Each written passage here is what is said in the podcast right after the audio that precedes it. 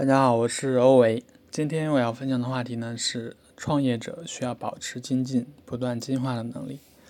啊，之前听到一句话是说，一个公司发展的上限就是公司创始人或者是 CEO 的认知水平。当时不以为意，现在深以为然。就是说，创始人的认知决定了公司能走多远、多高，决定了公司发展的上限。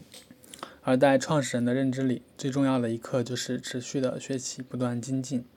随着业务的逐渐增加，公司规模的逐渐增大，企业需要更加科学的管理，更加好的信息传递机制，更高效率的协作方式。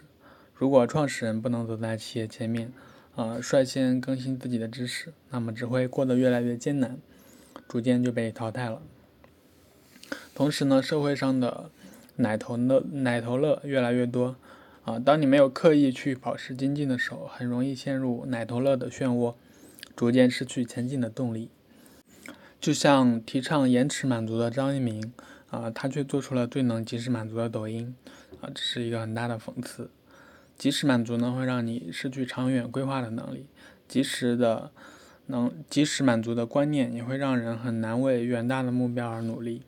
而信息爆炸看似给了你很多的选择，但其实太多的选择相当于没有选择。那那看看抖音和快手这些短视频呢？其实正好验证了奶头乐的理论。那什么是奶头乐的理论呢？在这个世界上，百分之二十的人占有百分之八十的资源，而另外百分之八十的人会被边缘化，这就可能让百分之八十的底层产生仇富心理，引发你死我活的阶级冲突。在经济发展过程中，特别是经济下行的阶段，啊，为了防止不同社会阶层发生动乱和冲突，必须让一些边缘人感觉自己过得不错，过得很开心。这就是奶头乐理论。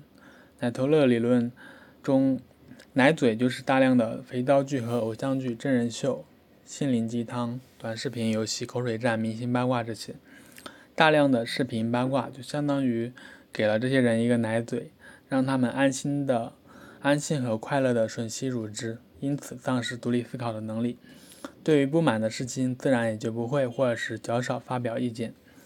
想想你自己，是不是有时候也想着刷五分钟抖音打发一下时间，但是不知不觉就刷了一两个小时，而且觉得还是挺快乐的。但只要你回过神来，你就会发现，好像这些东西什么营养也没有，留下来的只有空虚。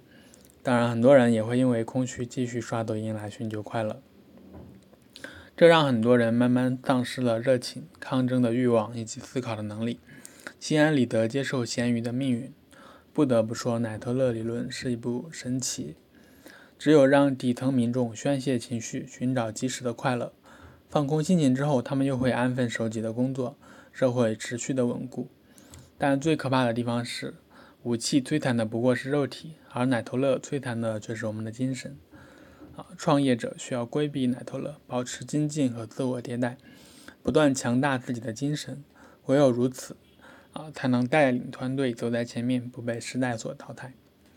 这是我，呃，讲到的关于创业者的一些保持精进、不断进化的一些观点。如果你觉得，呃，不错的话，欢迎给我点赞、转发。我是欧维，我们下期再见，拜拜。